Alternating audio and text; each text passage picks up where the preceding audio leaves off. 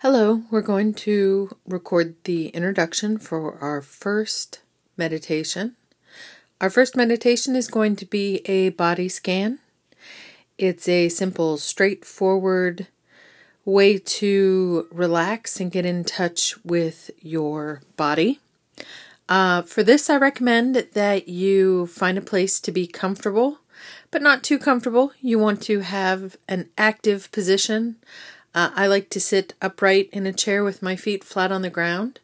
Some folks like to lay down if they have um, various physical disabilities that make it more comfortable.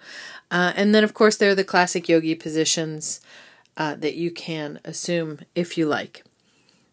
And the only other thing that you might want to have with you would be a journal, a simple composition book, or a spiral notebook and a uh, way to take notes so that when you're all done, you can make a few notations of what you experienced and what you learned.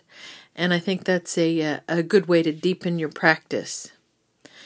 And with that, we're going to end this episode, and the next episode will be the actual guided meditation body scan.